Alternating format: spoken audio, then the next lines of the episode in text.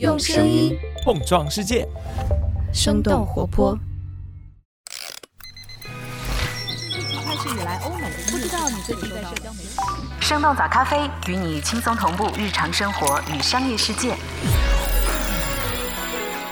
嗨，早上好呀！今天是二零二三年的七月十八号，星期二。这里是生动早咖啡，我是来自生动活泼的梦一。今天我们不仅会来关注一下特斯拉电动皮卡 Cybertruck 的最新消息，也想和你一块来看看迪士尼内容投入的转变。当然，好莱坞演员、编剧集体罢工也值得我们的关注。那就让我们用几条商业科技轻解读，打开全新的一天。特斯拉电动皮卡开启生产。比原计划晚了两年。七月十五号，特斯拉在推特上宣布，美国德州超级工厂完成了第一辆电动皮卡 Cybertruck 的生产。特斯拉在二零一九年首次推出了这款未来感十足的电动皮卡，最初计划在二零二一年实现生产和交付，但是因为零部件短缺、功能和组件更改等等原因，生产一直在延迟。马斯克在特斯拉二零二三年股东大会上表示，Cybertruck 的大规模生产计划从今年年底开始，之后特斯拉每年可以交付二十五万到五十万辆的 Cybertruck。根据电动车行业网站 Electra 的追踪，Cybertruck 目前已经收到了大约一百九十万个预订订单。皮卡车型在美国市场很受欢迎。根据中信建投的研报，皮卡占据了美国汽车市场总销量大约百分之二十。特斯拉的皮卡将与福特、雪佛兰、Rivian 等等对手展开竞争。另外，在七月十四号，特斯拉的玩具车 Cyberquad 在中国正式开售，它的外观酷似电动皮卡 Cybertruck。尽管售价超过了一万元，但是销售火爆，当天就售罄了。索尼和微软签订了使命召唤协议，FTC 再次上诉失败。七月十六号，微软宣布已经和索尼签订了一项为期十年的协议。在微软完成对动视暴雪的收购之后，保证《使命召唤》系列游戏会继续在索尼的 PlayStation 上来发行。自从微软去年初宣布计划收购动视暴雪以来，索尼就为了这款游戏和微软进行了长达一年多的激烈争夺。索尼一直拒绝和微软签署《使命召唤》的协议，因为担心微软会将它变成 Xbox 的独占游戏，或者故意破坏 PlayStation 版本的质量。去年年初，微微软提出的协议是在索尼 PlayStation 上来提供《使命召唤》以及其他的动视暴雪上的热门游戏，这个协议被索尼拒绝。而在这一次最终版本的协议当中，只有《使命召唤》这一款游戏，其他游戏的情况则没有详细说明。另外，在七月十五号，美国法院驳回了 FTC 对败诉结果的上诉，不过这笔交易仍然需要获得英国监管机构的批准。Threads 周活跃用户数达到 Twitter 的五分之一。Threads 在推出之后，很快就突破了一亿用户。而根据数据公司 Data AI 的统计，Threads 的全球每周活跃用户数已经达到了 Twitter 的五分之一。数据显示，Threads 的增长势头还没有结束。Threads 在上线六天之后，下载量就突破了一点五亿次。在 Threads 之前，创下最快下载记录的是二零一六年发布的《精灵宝可梦》，而它达到这一下载量也用了三十三天。Data AI 还发现，Threads 下载量最大的地区并不是美国，而是印度。印度在全球总下载量占比达到了百分之三十三，其次是巴西、美国、墨西哥和日本。因为与隐私和数据收集有关的监管障碍，Threads 依然无法在欧盟地区使用。不过，根据市场调研公司 Sensor Tower 的数据，用户对 Threads 的新鲜感已经有所下降。Threads 上周二和周三的日活跃用户较前一周的周六下滑了大约百分之二十，用户的平均使用时间也减少了一半，从二十分钟缩减到了十分钟。Sensor Tower 认为，Threads 还需要一个更加具有吸引力的价值主张，而不仅仅是定位成一个没有马斯克的 Twitter。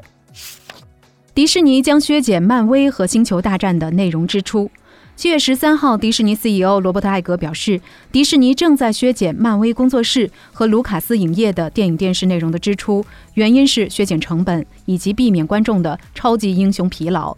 迪士尼分别在二零零九年和二零一二年收购了漫威和卢卡斯影业，他们都为迪士尼提供了大量的票房收入。不过，漫威和卢卡斯影业的票房近期表现平平。艾格曾经表示，公司需要重新评估漫威电影宇宙当中的每个角色应该推出多少个续集，并且需要探索这个品牌的新鲜感。近些年来，漫威电视节目的快速增加也分散了公司的注意力，也对品牌产生了负面的影响。今年，迪士尼推出了一项业务重组计划，包括削减五十五亿美元的成本，其中三十亿美元将从非体育内容当中来削减。艾格表示，减少以 IP 为驱动的内容将有助于成本的控制。好莱坞演员、编剧集体罢工，抗议流媒体与人工智能。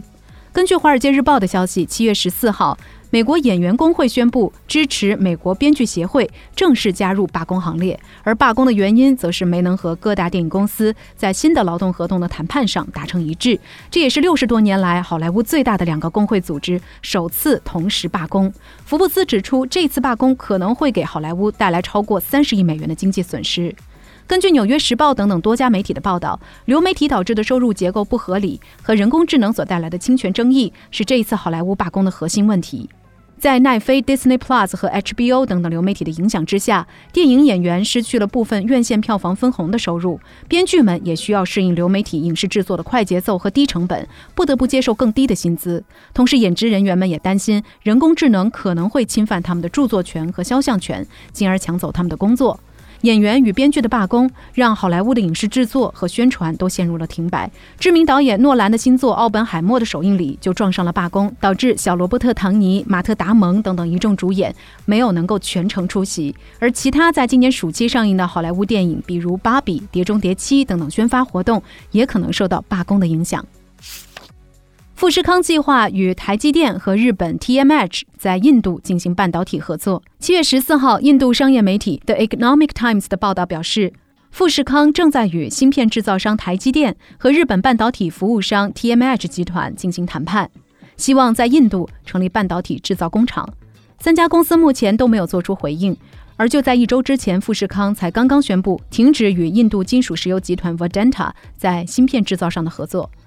二零二一年年末，印度政府宣布了一个价值一百亿美元的半导体激励计划，向在印度设立芯片工厂的企业提供高额补贴。如果项目符合要求，这些补贴可以覆盖百分之八十左右的成本。而由于富士康和 Vedanta 都不具备成熟的芯片制造技术能力，迟迟没能获得印度政府的资金支持。虽然印度造芯并不顺利，但在 The Economic Times 的报道当中也提到，富士康正在积极提交符合补贴条件的申请，并且已经向印度政府提出了将在当地开展四到五条半导体产线的计划。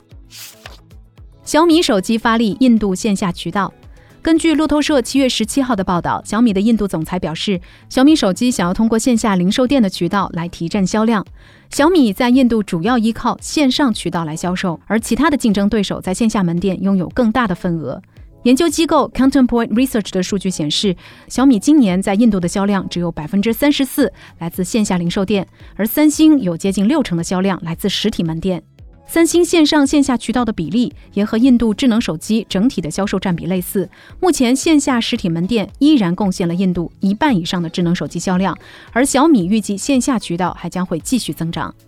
小米将会在目前一万八千家零售店的基础上扩展更多的门店，并且销售小米电视和摄像头等等其他产品。小米还计划在明年年底前雇佣八千名左右的销售人员。今年一季度，三星以百分之二十的市场占有率在印度排名第一，小米百分之十六的市场份额则位列三星和 vivo 之后，排名第三。去年，印度政府扣押了小米接近五十亿人民币的资金，相当于小米在印度市场全部利润的六倍。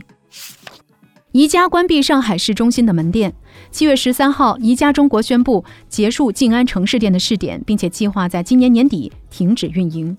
宜家静安城市店位于上海静安寺商圈，在二零年的七月开始营业，总面积大约是三千平方米，只有宜家标准门店的十分之一左右。在这家门店开业的时候，宜家中国区的副总裁曾经表示，城市店离消费者更近，可以让顾客在十五分钟之内抵达。这也是新型门店模式在中国的落地和本土化。在结束运营的公告当中，宜家官方表示，静安城市店作为实验店，已经基本完成了现阶段的任务。有零售专家在接受三十六氪的采访时表示，疫情导致传统大卖场客流锐减，如果想接触到客户，只能把店开在离客户更近的地方。随着线下客流的逐渐回归，消费者的新鲜感也逐渐消磨殆尽。宜家进入中国市场已经有二十五年的时间了，拥有官网、天猫等等线上渠道和三十七家线下门店，其中三十四家都是位于城市郊区，需要驱车前往的传统商场门店。海底捞重启海外扩张，出海中东和东南亚。根据财新网七月十四号的报道，由海底捞海外业务分拆出的公司特海国际将会在今年重启门店的扩张。继上半年在迪拜开出第一家门店之后，下半年的海底捞还将会进入菲律宾市场。海底捞在二零一二年开始进入海外市场，首站选择了华人众多的新加坡，随后扩展到美国、韩国还有日本等等地方。去年年底，海底捞将海外业务拆分出来，在香港独立上市。目前，海底捞在中国内地以及港澳台地区以外的市场，一共有一百多家直营门店。海底捞表示，他们会在华人聚居区来开设首店，不过韩国、泰国本地顾客也已经过半，新加坡、马来西亚也已经有八九成的本地顾客了。